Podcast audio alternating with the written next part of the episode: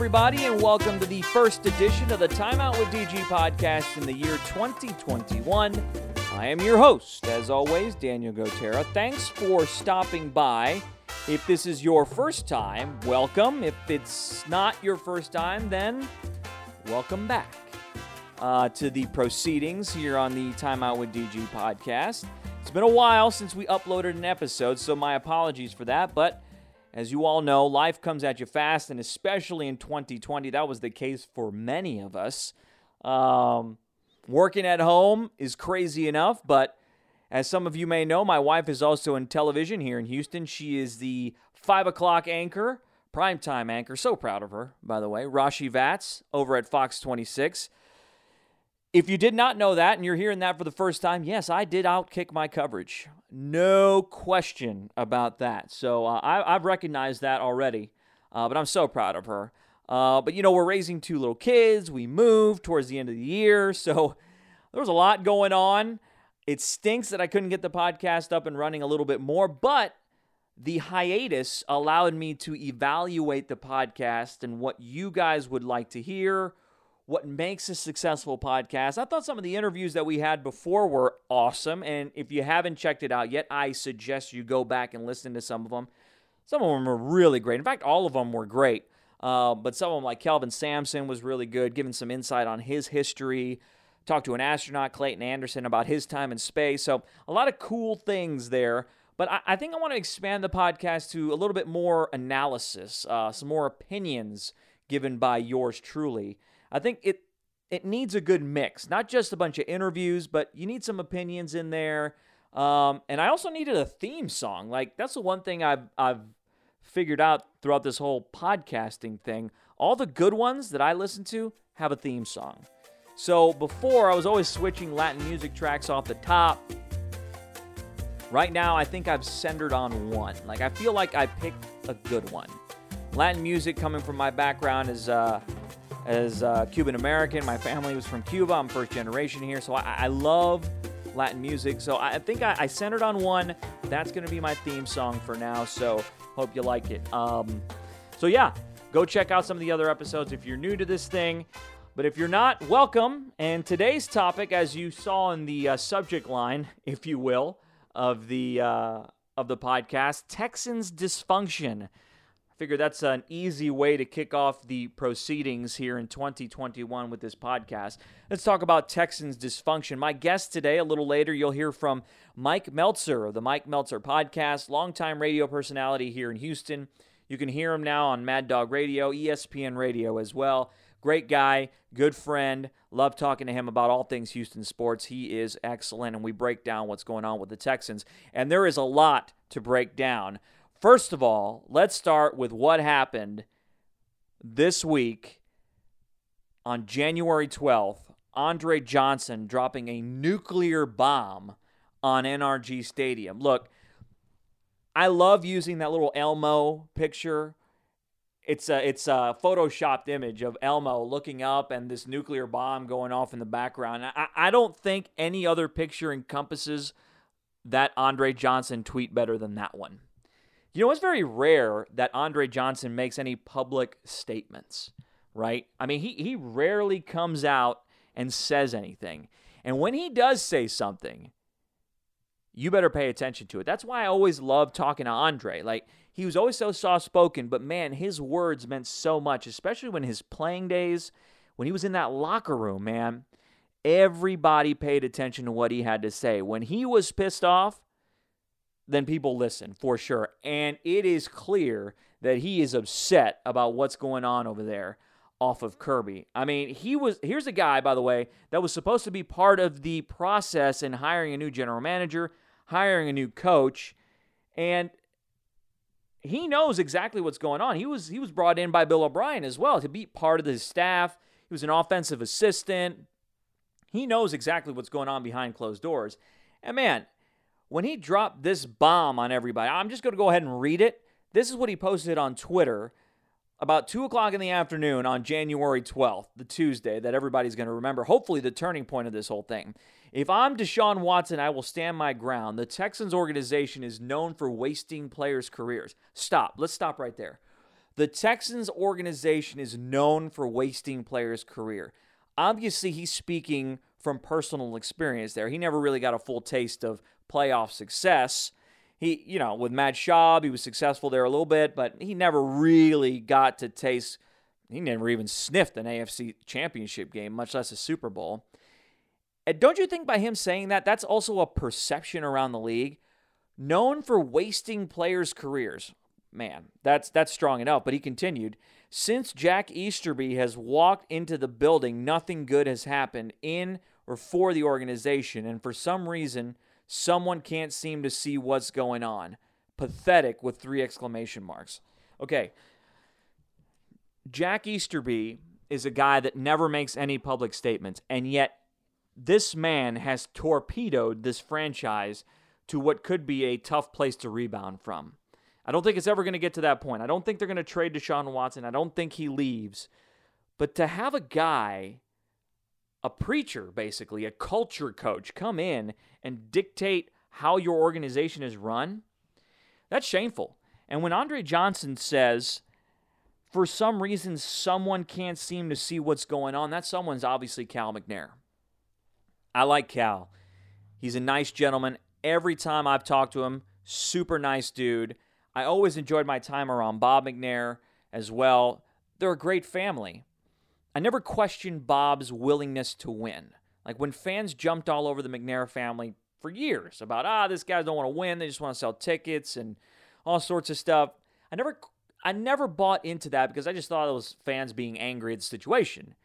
I, I knew Bob wanted to win. I, I know Cal wants to win too, but as opposed to Bob, I don't think Cal knows what he's doing. I don't I don't think he knows what he's doing. Like the press conference last week to introduce Nick Caserio, the new GM, that was embarrassing. That was an embarrassing press conference. You're reading a statement off the top. Then later on, you can't read the room as to what's happening right now, even in the country. Like you don't use terminology like build a wall. Like like that sort of stuff just blows my mind when I hear that sort of talk. And then he's he's asking questions to reporters. He's trying to be chummy with them. I know you kind of want to like show your personality a little bit, but dude, your organization is in crisis. So when Andre Johnson says stuff like that, that someone in that building doesn't know what's going on, that is a huge red flag. A Texans legend, the only player inducted into the Ring of Honor, comes out and just destroys your franchise. That's something you need to pay attention to. And it's the thing about Jack Easterby, man. Like everybody in this world, we have all come into contact with somebody that fits the description of Jack Easterby, right? Like we, we all we've all been around someone who takes advantages of others' weaknesses to advance their own personal gain. There has been someone along the way at every level every business, politics for sure, that, you know, there are people that take advantages of weakness, and that's exactly what we have here. Full example that Sports Illustrated article that came out about Jack Easterby. Then there were so many leaks in there, it's hard to really go off of just one, but just if you just go off of one, it seems like total and utter chaos behind the scenes and it's starting to boil over. The guy I feel really bad for is Nick Caserio. Like, Nick Caserio is a good GM. Like, he is a guy that, if it wasn't in this situation, a lot of people would be praising that hire. But the issue is going back to the Patriots well after having gone there several times. That's what fans are so upset about. So I feel bad for Nick Caserio. He's walking into this situation. The GM search was a complete disaster. They go out and hire a search firm, and they don't listen to the search firm, which you could say was fine. I mean, if you don't like the candidates, it's fine. But what we're hearing is they were ready to sign someone else. They were ready to sign Omar Khan from the Pittsburgh Steelers. But then Jack Easterby came in and convinced McNair, this according to multiple reports that have come out, convinced McNair to then hire his friend Caserio, who they tried to hire before, and brought him in. Like, that means that the whole general manager search process became a total sham because you had to think that if one of those other guys came in, they were going to fire Jack Easterby. Like Easterby's job wasn't in question before this Andre Johnson tweet. I sure hope it is now. Boy, he should be he should have been gone yesterday. After this Johnson tweet, you got to let that guy go. Like Cal's got to wake up. He's got to see his organization is the laughing stock of the league. And that's the biggest problem. And that's something that I'm going to get into with Mike Meltzer here in a little bit. The perception of the team is in the toilet. Like, what coach is going to want to come here? We've already seen coaching candidates not want to interview here. You have a top five quarterback in Deshaun Watson. You have a Hall of Fame defensive end in J.J. Watt. Those are two cornerstones of a franchise. Like, how can you not? How can you have coaching candidates turn down though this opportunity? I get it. There are better opportunities given that Bill O'Brien blowtorched the entire draft process. They have no picks. Uh, their money situation is out of control. Uh, so there are other issues to fix. The roster is totally depleted. They have no help around Deshaun Watson and J.J. Watt, with the exception of a couple of guys. They need to bring back Will Fuller. Justin Reid's a good player. I have no idea what happened to Whitney Mercilus, but the perception around the league is terrible of this franchise. You cannot and that's that's the biggest concern for me. Like you you can't build an organization, a winning organization as good as Nick Caserio might be, you have to fix that perception. And the perception right now of this team is not good, and it's centered around the presence of Jack Easterby.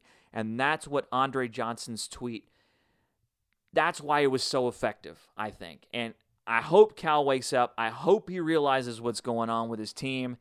Hope he realizes that, I mean, goodness gracious, you know, his father built this thing out of nothing. Everything else is rolling over there, man. They're selling season. Everything else is fine. This this fan base wants a winner, they're nowhere near that right now. And if you compare them to other franchises, we've seen the NFL playoffs go on. I watched some of those games. Like, this team is nowhere close to that. And it's not JJ's fault. It's not Deshaun's fault. It's not Will Fuller's fault. Like, what Bill O'Brien did here was horrible. Like, he. He put this franchise, he set it back so many years that the only saving grace to a quick turnaround is the fact that you have Deshaun. And you've managed to make him so upset that he doesn't even want to talk to the owner. Imagine that. Like you have a guy, you have your player, your centerpiece player, who won't answer the owner's calls, even if he's on vacation. Like that's a great luxury to have, by the way. You, you're not answering your boss's calls when you're on vacation. That I mean, that's awesome. And he's so mad that he's dug in and what we're hearing, you know, I talked to Aaron Wilson, the Houston Chronicle. We had him on Sports Extra. We're hearing is he's dug in, and Andre is backing him up. And when you have a legend like that backing him up, uh, that's a pretty tough spot for the organization to be. Really, really hard situation for Nick Caserio. Like I said, I feel I genuinely feel bad for the guy because as of right now, not only does he have to rebuild the entire roster without any top picks, but he also has to pick the right head coach to get Deshaun Watson on board. And as of right now, if I if I'm Caserio, I, I I'm not one to placate to players, but man, I, I tell Deshaun, hey, who do you want? Who do you want right here coaching you right now? And I will go get him. Because that is as that is how far we've gone down this rabbit hole. You've you've allowed the situation to get so bad that now you're forced to listen more to the advice of players that maybe you had originally wanted to to just remedy the situation. It's terrible. It's bad. I feel bad for the fans too, not just Nick Caserio, but I feel bad for the fans. They're fed up. They're fed up. Um, guys like JJ have been showing their frustrations all year. Deshaun is showing his frustrations. The fans have. The only guy that doesn't seem to get it is Cal McNair. And so I, I hope somebody can kind of break him of that Easterby spell and say, Cal, listen, buddy, we we got to get this back on track because as of right now, it is a train off the tracks, and um, it's not it's not heading towards a good uh, good destination.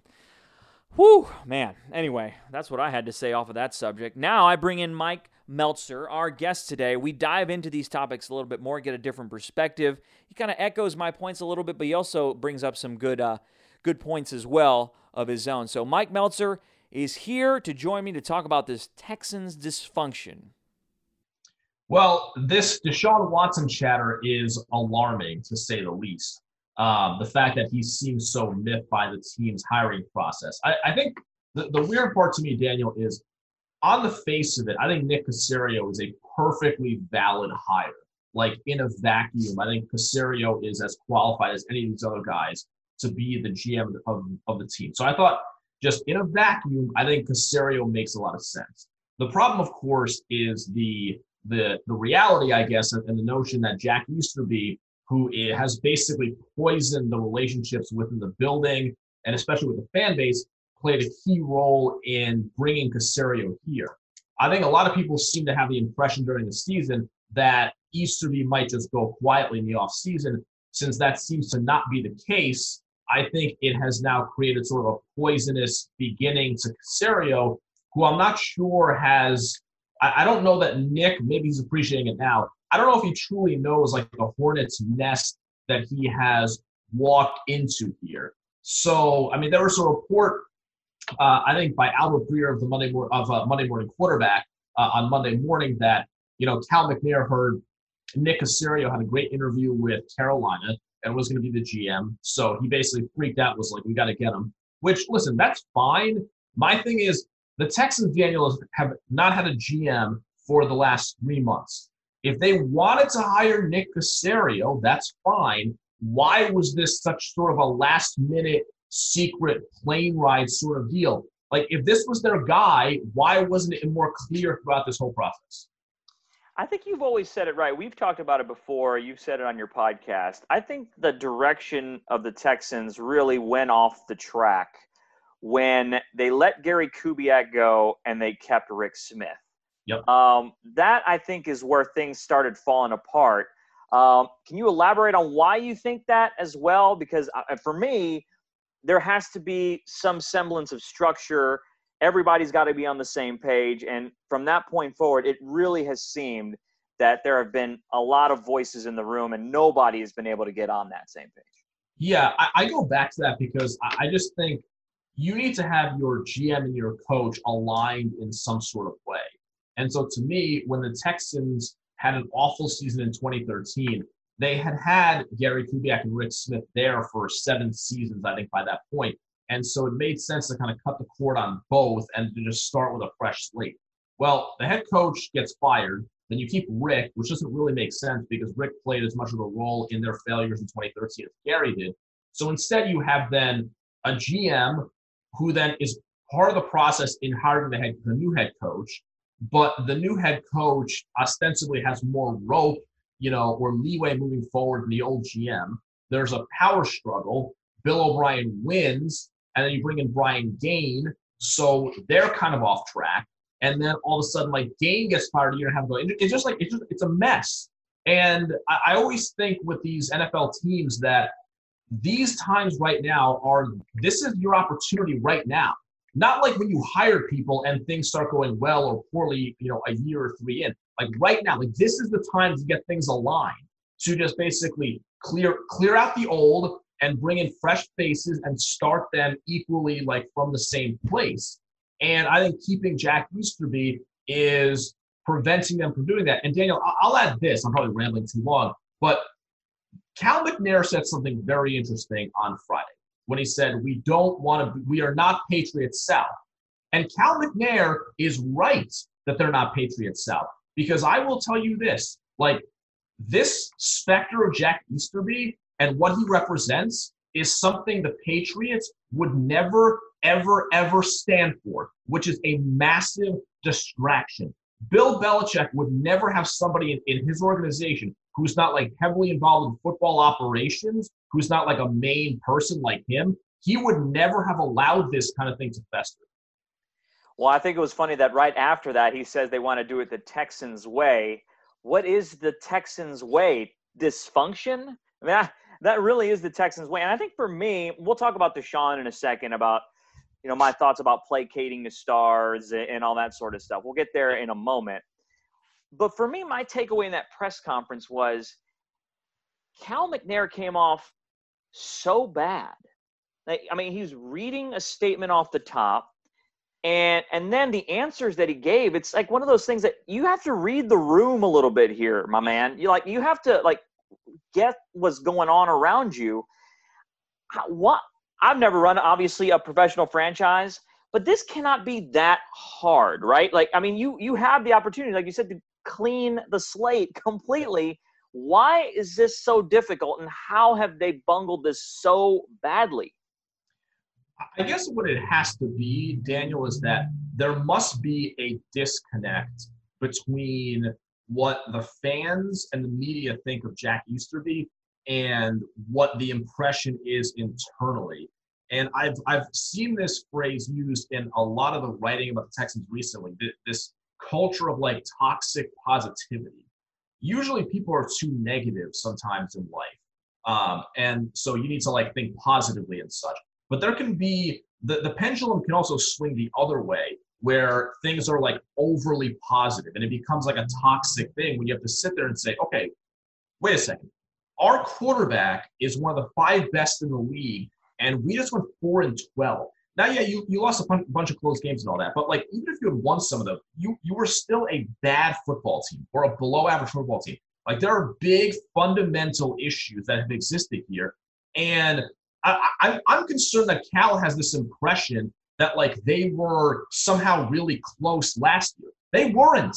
Like even though they led Kansas City right. 24 nothing, like that was not that good of a football team, and that was a solid team, a, a playoff team. But I think the, their idea is like, well, this was like a one-off, and we'll get back to that. And yeah, they can easily get back to eight and eight, nine and seven, maybe ten and six, competing for the postseason. But when you have a quarterback like this, you need to be competing for Super Bowl. Like that's what you're ultimately trying to do to be a real contender. And I think your analysis is spot on that there seems to be just no no feel or sense for what people think of the organization. Like if I was if I was preparing these guys for that press conference, to me, I would have approached like war, essentially. Like uh, like you need that was a big that was a big press conference and it seemed like Cal McNair was radically unprepared for it, which is baffling to me. Well, yeah, I mean, just just like I said, reading the statement off the top, I don't even know if he wrote that. Yep. Um, and then the delivery wasn't did not, you know, breed confidence with a fan base that's watching that. And then he starts talking about building a wall and going off on these weird tangents and asking yes. our Matt Musil. He asked Matt Musil if he's if his golf game is good. My man, you are leading a franchise that is in disarray here. Yep. I mean, like, I, you, that's obviously hard for you to answer it, but how is he not getting it? Like, and I guess that brings me to my next point about placating the stars. Let's let's say you you are out of touch, right? Let's say the owner's out of touch. He's not really in. But I would think by now you are somewhat in alignment with your two main stars. And on the Texans, you only have two. The rest of it is pretty much nonsense. Two guys that you cannot upset. Yep. And it seems like those, all three of them are just on totally different wavelengths. Yeah, that's the really baffling part. I mean, I know that people have expressed some concern about, okay, we understand Deshaun Watson's a great player and a great quarterback, but do you really want a 25 year old picking your GM? Like, what does Deshaun know about picking GMs? Which is a totally fair point. But, and this was pointed out a lot, you know, it, it's about how they communicated the process to Deshaun. What it seems to be is, you know, Cal had at least dinner with him and probably a few other interactions the last couple months and made it clear to Deshaun, like, hey, you'll be involved in the process. We will get your feedback. And so to me, that indicates they don't have to take the advice of their search firm on their finalists. I'm cool with that. But if they're going to go off the board at the last minute and hire Nick Caserio, I think the easiest um, thing to do is if you're telling Deshaun you're going to be kept in the loop, then keep him in the loop. Like let him know, hey, this is what we're about to do. Here are reasons. Here's our explanation. Um, even like the Eric Bieniemy thing, you don't want your players picking your head coach. Um, but I don't think it's a crazy thing, especially given Deshaun has a relationship with Pat Mahomes. Uh, Bieniemy is a seemingly a decent candidate around the NFL to just interview the guy. Um, so that that that that makes no sense. And I'm also deeply troubled, and not a lot of people are talking about this.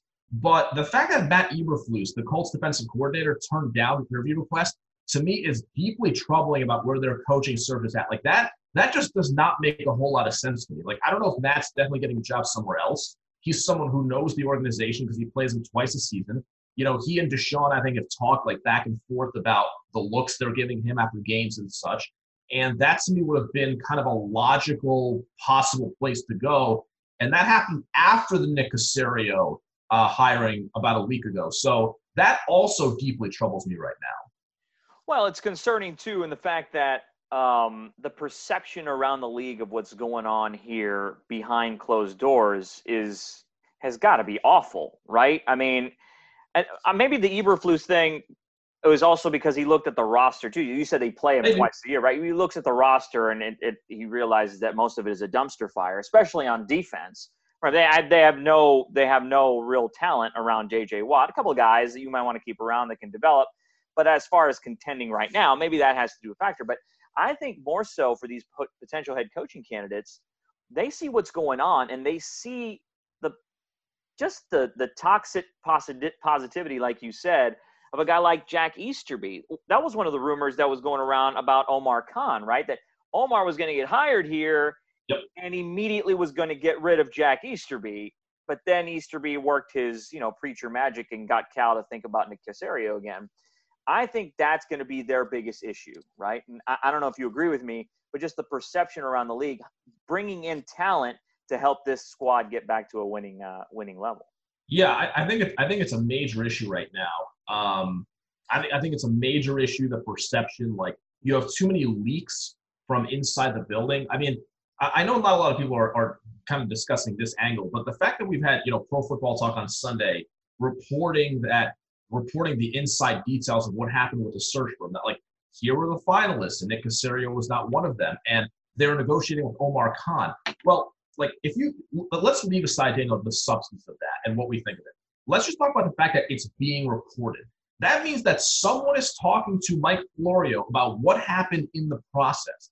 Like, who is that person or who are those people? Is it the search firm? Is it somebody in the Texans organization? Because either way, it is that would trouble me a lot if I'm Cal McNair that the details of my process to hire a GM is now public information. Like to me, the minimum of what I'm spending to hire the search firm is however the search ends up going, it's going to be, you know, confidential in nature. The fact that that information got out to me is not a good sign. Like they, one of the things the Texans need to do is like they they have to stop the leaks. And, and I know it's like bad for people like us, but for them, they have to stop the leaks and they need to go, become like invisible for a while. Like they they cannot be a topic of conversation on a day there are three other NFL playoff games. Like that's a that's a minimum bar they have to clear given everything that's going on right now. So what do you do with uh, with Deshaun Watson now? Obviously, you're, you're not going to trade him, right? I mean, I don't think the franchise is going to trade him. I know the reports of Miami and all that. I don't think that's going to happen. They're not going to trade him. Uh, do you just kind of go back to him and say, "Look, listen, sorry about all that after a couple of weeks go by and then just kind of let him do what he wants get his guys i mean how, how, do you how do you appease that situation? I'll ask you first about deshaun and then jj what your thoughts on on jj moving forward. Well with deshaun i, think part of it's got to be on him because there's a timeliness factor now. Like deshaun can be very upset about the gm search and that's fine but if he's not taking their calls you know they're running a head coaching search right so if the texans are thinking okay Deshaun Watson is going to be a part of the process of at least letting him know as a sounding board who the next head coach might be or who the interviews are. Well, he's got to accept your phone calls, you know, because otherwise, starting obviously Monday and this week and next week, however long it takes, they're going to be interviewing head coaches. So if he wants to be involved in that process, then I think at some point he needs to pick up the phone and let them know what he thinks. What about JJ? Um, obviously, it's it's on the organization. They've they've they've got to decide whether they want to keep him, let him go, become a free agent. I know they, they don't take a cap hit with his with his contract. It's the last year of the deal. Um, what do you think he's thinking right now? I don't know what he's thinking. He sounded like a guy who, during the season, that this was going to be it. That's what it sounded like to me. Now, maybe that changes. And, you know, part of that's him, part of it is on what Nick Caserio, the new head coach, thinks. I mean, they have decisions to make. Like, they're over the salary cap and they can make some easy moves to get under it. But as far as like structuring what they're going to be in 2021, that JJ Watt's 17.5 million cap hit is going to be something that they need to make a significant decision on. Like, do they want to keep him? Because if they do, it would make sense to maybe give him a small extension to kind of spread that out over two or three years. That's one side of it. Um, two, they may just not want him and may want to, you know, sell him to the highest bidder, probably at this stage, like with his approval. Um, and that's another way. Or JJ might just want out entirely, um, in which it could be a trade, a release. I'm not entirely sure. I think that really comes down to what what does JJ want? What does Nick Caserio think of him as a player at this stage of his career? What does the new head coach think of him at this stage of his career? Who is the new head coach going to be? Is it going to be somebody who has like a significant say in this kind of decision? Or is this going to be much more of a GM driven kind of thing because it involves the roster and the salary cap? Who do you think should be the next head coach? Well, I mean, I like Matt Eberflus. I like Robert Saleh, the defensive coordinator of the 49ers. I would be intrigued by Joe Brady, who's the offensive coordinator of the Panthers. Very young, you know, he's 31, but he had a lot of success at LSU last year. I thought he did a solid job with the Panthers. And this is not the case for all NFL head coaching jobs, but with this one, because the quarterback is the focal point, I would lean towards more of an offensive mind. I would interview Arthur Smith, the, the offensive coordinator of the Titans. I don't know if he's like a head coach type, and because people had no idea who he was like two years ago, but he's done a really good job with uh, Ryan Tannehill and Derrick Henry in that offense. So I would lean towards an offensive guy, but I would be completely fine, Daniel, with like one of the bigger name defensive coordinators like a Saleh, somebody like that. So, how do you think they, they get out of this, man? Like, what what what's the final resolution? You get uh, the guy I feel bad for is Caserio. Like you mentioned at yeah. the top, like yeah. I, I legitimately think he is a good GM candidate. Yes, he is walking into that like meme, right? The the the the gif, the guy sitting in the coffee table drinking a cup of coffee with yeah. the room on fire. That's yep. Nick Caserio right now. I mean, how does he go about putting out all those flames, in your opinion? If you were him, I'm gonna put you in his, in his position yeah. right now. What what would you do? Well, I think he's got to take a full inventory of the organization and figure out, okay, if there are trust issues, you know, what exactly are they? Uh, like, I understand that football teams sort of operate in a silo, and they might be thinking, well, this SI story about Easterby is nonsense. Like, there are certain parts of it that are like completely not true, and that might invalidate the rest of it. But if I were him, like I'd read stuff like that and I say, okay, like this is a national perspective on somebody who's being paid a lot of money in our building. What are the trust issues? I'd be talking to players. I'd, I'd be trying to talk to as many people as possible, you know, in NRG Stadium, figuring out like what those trust issues are um, in the organization. And I mean, here's the thing because Easterby is no longer the interim GM and now he's back to his old role, like a critical part of Easterby's job as you know the culture character guy is trust. And if that trust is broken, like there, like I don't know how he can possibly stay. And I would have like listen, Nick Caserio, Easterby makes too much money, that's obvious. But Nick Caserio makes more, right? And he was just hired. So he's got the most juice in the building other than Deshaun. And so to me, if Caserio, maybe this is unlikely because they, because Nick and Easterby seem to have a close relationship, but Nick Caserio's fiduciary duty at this point is to make the Houston Texans as good of a football team as possible. And if there are major trust issues and the trust has been broken inside the building and he concludes that over his time, then I think they need to find a way to get Jack out of here. And I don't know if that's going to happen. Um, I, I know they can do that, but that's what he needs to figure out. And he obviously needs to, you know, repair the relationship with Deshaun. And I will say this, Daniel, I, I do think that Caserio, of all the people there, is best situated to do that because Caserio is blameless when it comes to Watson, right? Because it's not it's not Nick Caserio's fault Deshaun was not updated on this GM hiring process. That wasn't Nick Caserio's job. And if I was Nick, I would tell Deshaun, like, listen, uh, like I couldn't contact you about me being hired. I think you're a great quarterback. Here's what I want to do with this team. Here's what I've seen, uh, what's happened in the past. And I do think that he is, again, the best situated person in the building because of his recent hire to fix that relationship. I just think, as compared when you're when you're talking about issues with teams, I, I really think this is has got to be one of the toughest situations to deal with when you have somebody that is so toxic, but that one person has the ear of the owner. We've seen it several times. I mean, this is not the first time it's happened. I think it's the first time it's happened here in Houston in a while.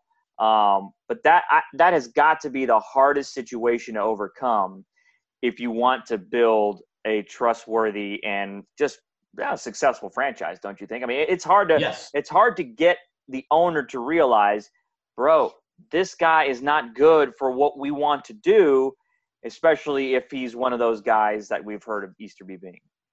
Yes, and one of the benefits to hiring a new GM and a new head coach, and this is something that Jamie Rootes, the team president, pointed out this year, is that well, the fans will settle down because those guys bring hope. Well, we've already seen they hired Nick Caserio, and people feel worse because of the Easterby thing and the Watson reports. So, like, that gives you no PR bump.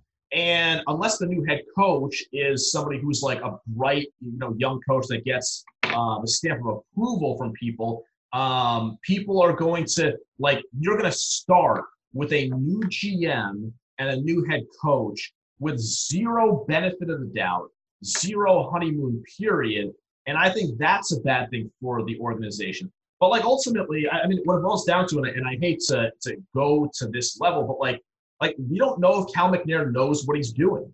Uh, and so far, the evidence is that he does not, because of the Brian Gaine firing, allowing Bill O'Brien to basically act like a madman for the last 18 months, which to me, by the way, is still the biggest problem of this whole situation. Is not what's happening now so much, it's what's happened in the last 18 months. Like that's the bigger issue, which has gotten them into this situation. But to be fair to Cal, even owners like they don't need to be unbelievably sharp about football to have good organizations. I mean, Jim Irsay is probably out to lunch half the time. I think Jim Irsay in Indianapolis runs a good organization. Like ultimately, he got rid of Ryan Grigson and Chuck Pagano. He hired a good GM in Chris Ballard. They stumbled into Frank Reich, and they have a good situation. Uh, Nick Caserio can be a good general manager, maybe an excellent one. We'll see. And I think, honestly, Daniel, like things were so bad with O'Brien that the Texans get a major upgrade just by having a general manager. Because while I don't know what Caserio is going to do, I can guarantee you that there is not a chance in hell that Nick Caserio would have ever, ever made the Laremy Tunsil deal or the DeAndre Hopkins deal, two of the trades that got them into this mess. I agree. they're going to have to win in spite of uh, the owner because I, am with you. I, I, I, after this week, after this weekend, I, I really I don't know if he understands how to operate an NFL franchise. Yes. So there's that whole thing that you know before I would always get on fans' cases. Oh well, the McNairs don't want to win. They just want to. You know when Bob was still around, right? When when Bob was here, everybody would get on his case. Well, these these guys don't want to win. They just want to make money, just sell tickets, sellouts, and all that stuff.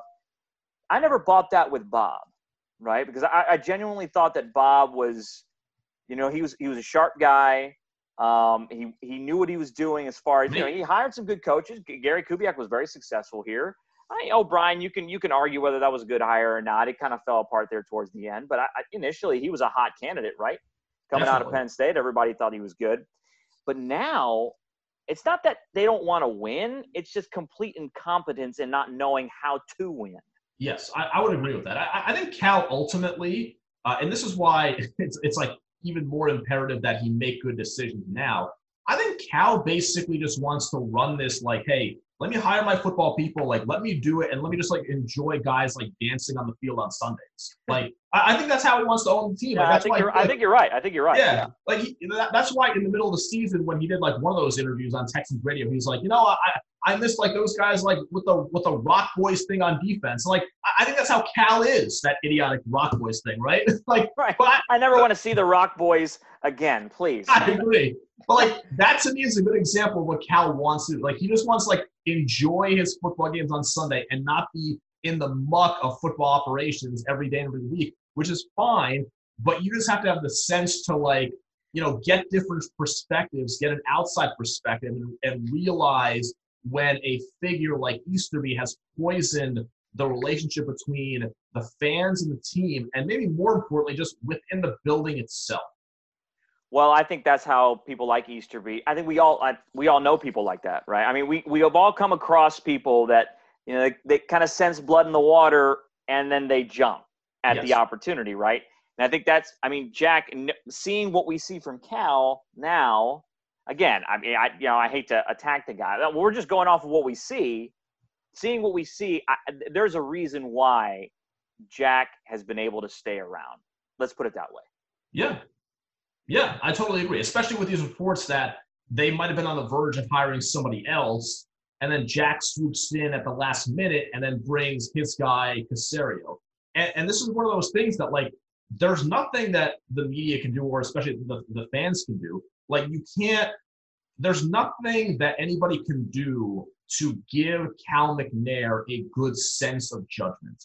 Like people can stop buying season tickets or jerseys or anything. You can have empty stadiums. Like that's not gonna like that's not gonna change. Like that's not gonna make Cal McNair make great decisions. You know what I mean? Like people like to think it will, but I don't think that's the case. You just have to sort of hope that he comes to his senses, or maybe in this case, as I was mentioning about 10 minutes ago, that Nick Caserio comes to his senses and realizes what a bad situation this Easterby thing is within the organization. I will say this though, if by chance they do trade Deshaun, I think that's the first time we'll see people uh, give up those season tickets, and and the yeah, effect will, uh, and the effect will be, um, I don't know, felt. I don't know if it will be felt, but that'll be that'll be the the moment where like, oh my gosh, what are we doing here? I think yeah, that'll I, be. I don't think it gets there. I don't think it gets there, but I think it would be something like that because you can you can kind of justify trading Hopkins. The return was an abomination. Fine, yes. I, I'm not. I understand that. But when you when you got a guy like Deshaun so young and you've pissed him off so badly, and then you trade him off, uh, that that would be a colossal disaster. I agree. Yes, I, I think it would be utterly catastrophic. I, I wouldn't even I, I, wouldn't even consider it. Like I, would trade Deshaun Watson for one player in the NFL, and I'm not getting that one player. Uh, that's obviously Patrick Mahomes. And otherwise, honestly, like I'd rather play games and just go 0 and 16 for him to sit out. Like that, that that's where I stand on that personally. Like I, that's that's where I'm at on. Well, Mike, appreciate it as always. Thanks uh, for joining me, and uh, um, good luck on the road. Where, where, where, can we catch you, by the way, these days? I, I said well, it off the top, but where, where can we hear you? Yes, people can hear me on Mad Dog Radio on Sirius XM, where I fill in on a regular basis. Uh, the podcast I, has been slow recently, but I'll be putting together more episodes um, in the next uh, couple of months. And I also co-host a podcast, the uh, the In the Group Chat podcast with Landry Locker and Cody Stoots, which you can find uh, on my Twitter. It is at the Stutescast on iTunes and all the places people get their podcasts. Thank you, Mike. Always great to talk to you, uh, especially about topics like this, which uh, you're so well versed on, you're so well read on. Um, I feel bad for him because he's a Jets fan. but hey, you know what? The Jets have a uh, top pick that they have to make here in this draft, unlike the Texans. Can you imagine? I think somebody brought it up on Twitter. Texans would have had the third pick in the draft. They could have had DeVonta Smith. They could have had DeVonta Smith of Alabama uh, with that third pick. Imagine him being paired up with Deshaun Watson. But no, no, the Texans don't pick to the third round, and I don't think DeVonta Smith is going to be available at the third round. So um, good luck to Nick Caserio. Good luck to that front office because they got a lot of work to do, and hopefully things change for the better over there because this is a football town. The Astros may have been great there for a long time, but when the football team's cooking, this team is uh, this city is alive and that's what uh, that's what I want to see, you know, as a Houston sports fan too. Anyway, thanks for uh, tuning in to this episode of the podcast. Hope you enjoyed it. Uh, we'll be bringing you more podcast episodes soon, more topics of conversation. So until then, see you later. Bye.